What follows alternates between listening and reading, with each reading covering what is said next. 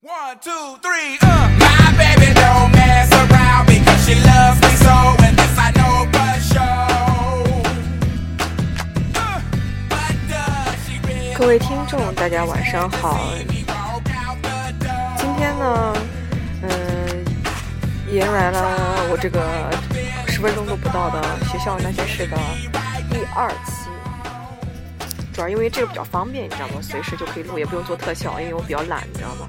然后我我本来说这周二给大家录一期《冰与火之歌》的，谁知道周二一找学生谈心了，然后结果就耽误了录播的时间，所以说本周二录播就没有及时更新。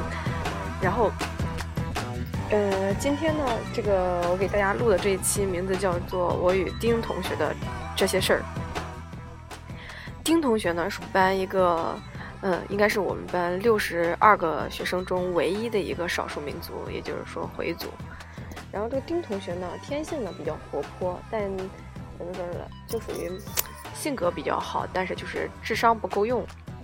作为家里的小儿子，反正性格由于太活泼，也比较调皮，反正就是话比较多，很啰嗦，是难得一见的啰嗦的那种学生，还是特别啰嗦的那种学生。然后丁同学呢，反正是由于初中就养成了一种不好的习惯，叫什么吧？就是说话了，老师抓他，抓现行不行。丁同学的原则就是，只要没有图片、没有录音、没有录像这些怎么来说证据，你就没有办法，呃，就是说指责他说话了，他会死都不承认的。我与丁同学的渊源，嗯，应该说就是斗智斗勇的经历，要从其实一个月以前，就是这学期刚开学时候说起啊。就有一次上课，上我的课，丁同学依旧是没控制好自己，然后忍不住上课开始说小话，我就很生气，我说这节课剩下的时间，请你站起来听。他说我不站，老师。然后我非常生气，你想吧，全班很安静的在听我上课，只有他这个人在，任何老师我觉得也不会面子上都会挂不住。然后我说为什么不站？我的腿疼。对，腿疼。丁同学是如此解释，说他腿疼。然后我也没有生气，我继续问他说：“说那我老师要不然给你批三天假吧？批三天假，你回家养养你的腿，等你腿好了之后呢，你再来上课，行不行？”然后对于我的建议呢，丁同学斩钉截铁的拒绝了。他说：“我腿疼又不影响上课。”呃，这里面我来说一下，丁同学说话的语调其实不是这样子，没有这么正经。嗯，当时的那个情况，他说话应该是带有一丝怎么来说呢，不愿意认输，但是看着老师已经生气，也不愿意低头的那种，哎，就狡辩，然后但是呢，又有一丝严肃，应该是这样子的口气。我腿疼又不影响上课，然后作为一个老师，我就很尴尬，你知道吗？就是哎呀，我在想，然后我就很生气，我说，那好吧，那剩下的的几天，我看你也不能剧烈运动了，那么咱们课间操的跑步以及体育课你就别上。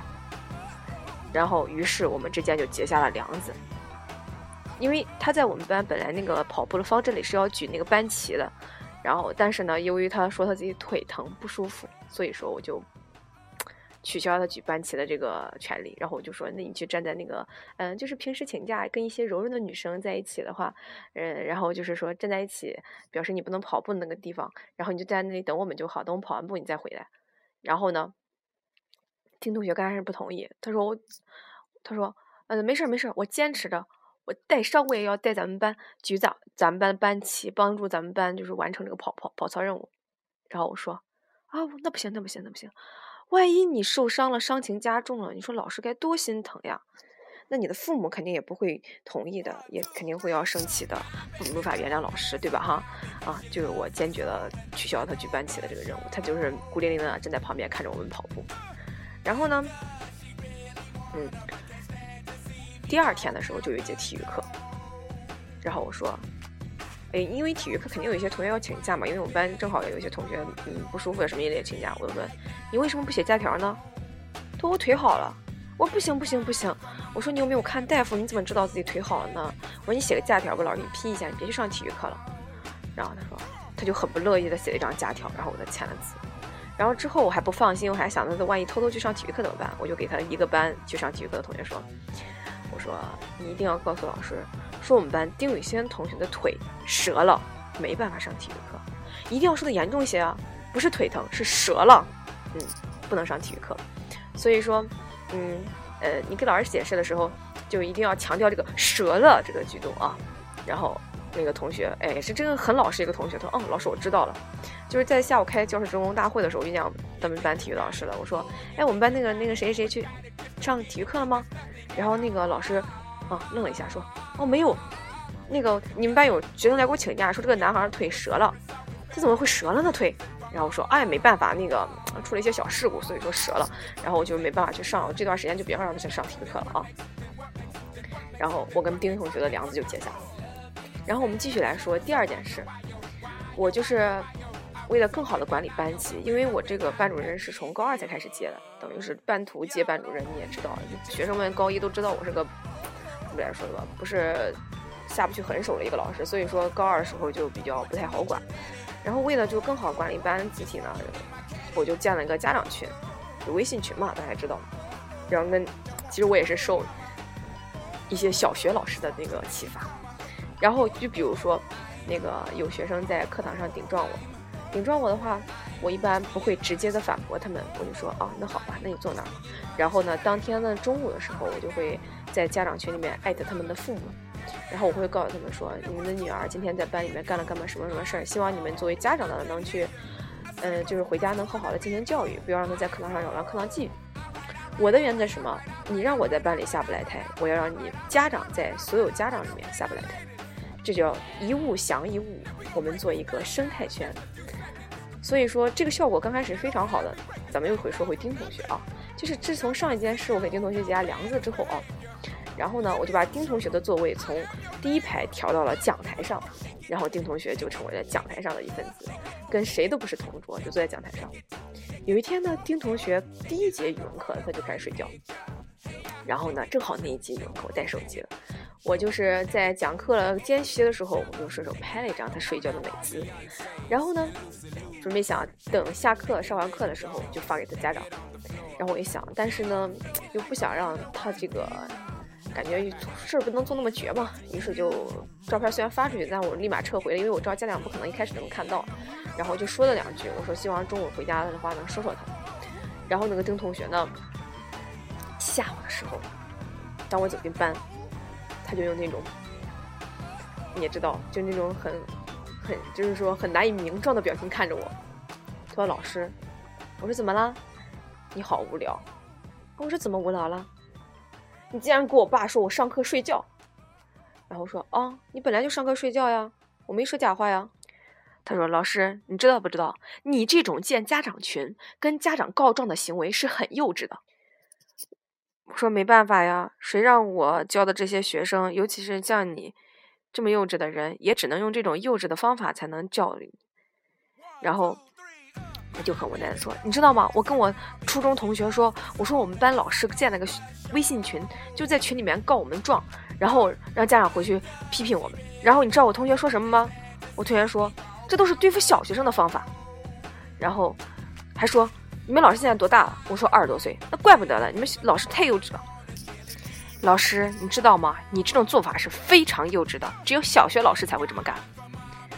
我呵呵一笑，我说：“啊，的确，你们连小学生都不如，小学生都没有你们做的这么幼稚。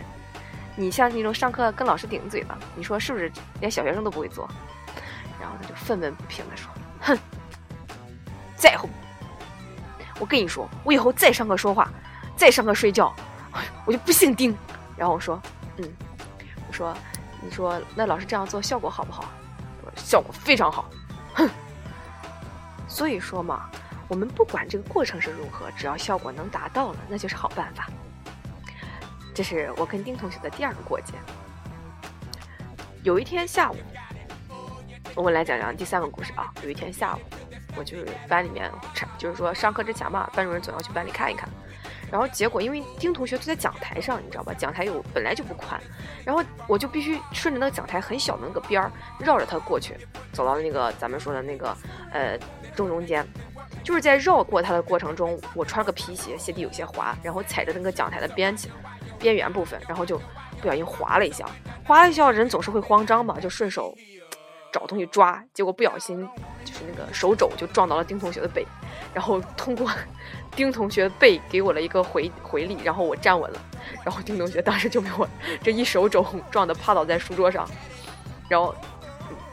我真觉得这个孩子不学表演真是可惜了，当时他就发出了惨不忍睹的嚎叫声，说：“哎呀，老师啊，残废了啊，不行呀，脊椎要断了，怎么办啊？撞死我了！你要赔我精神损失费啊，医疗费啊，还有各种费用呀。”然后全班同学哗就开始笑，然后说：“没那么夸张吧，撞一下而已啊。”那我不管呀，不行呀，你让我坐下去吧，我感觉坐这儿我太危险了，要不是我在这儿，就可能摔倒了。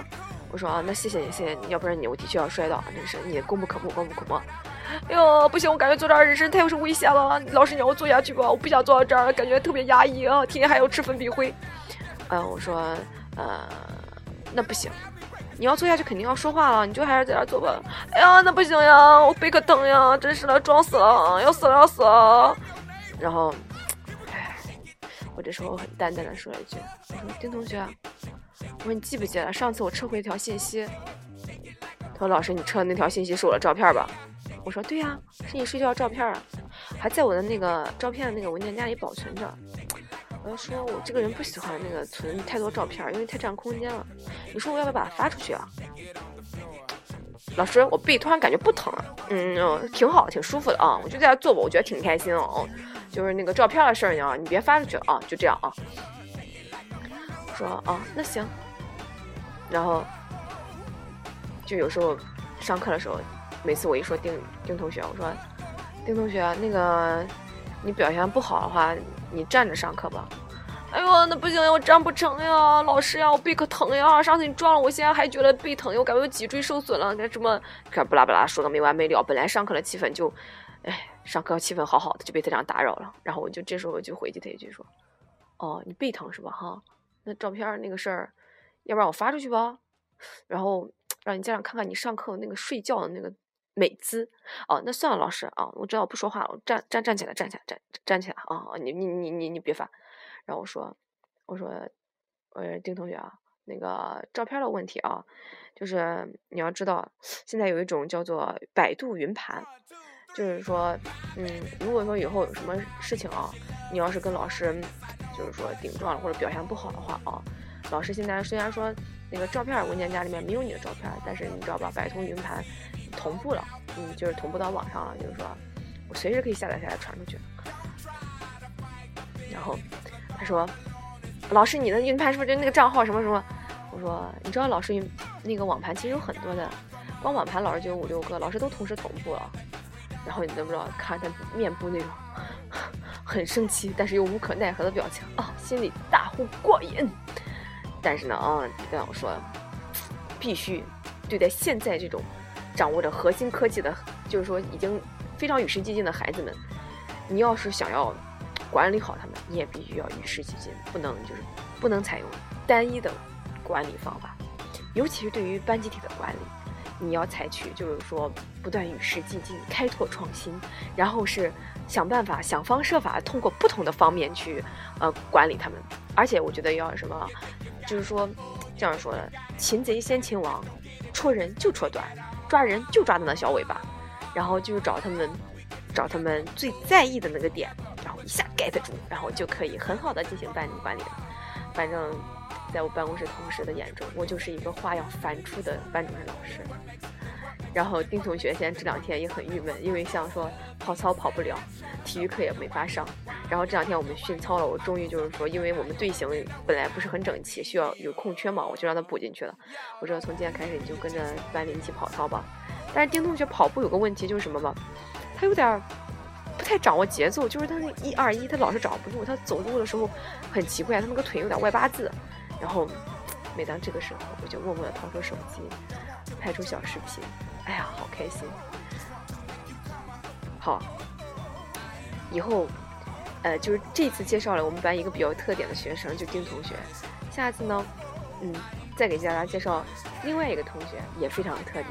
介绍下一个介绍一个孔同学，哎呀，也跟我有着非常深的渊源，就是啊，是我的语文课代表，哎呀，我也非常喜欢那个学生，也是非常有意思的一个学生，啊，嗯，那么下周二可能大家才能听到《冰与火之歌》啊，不要介意啊，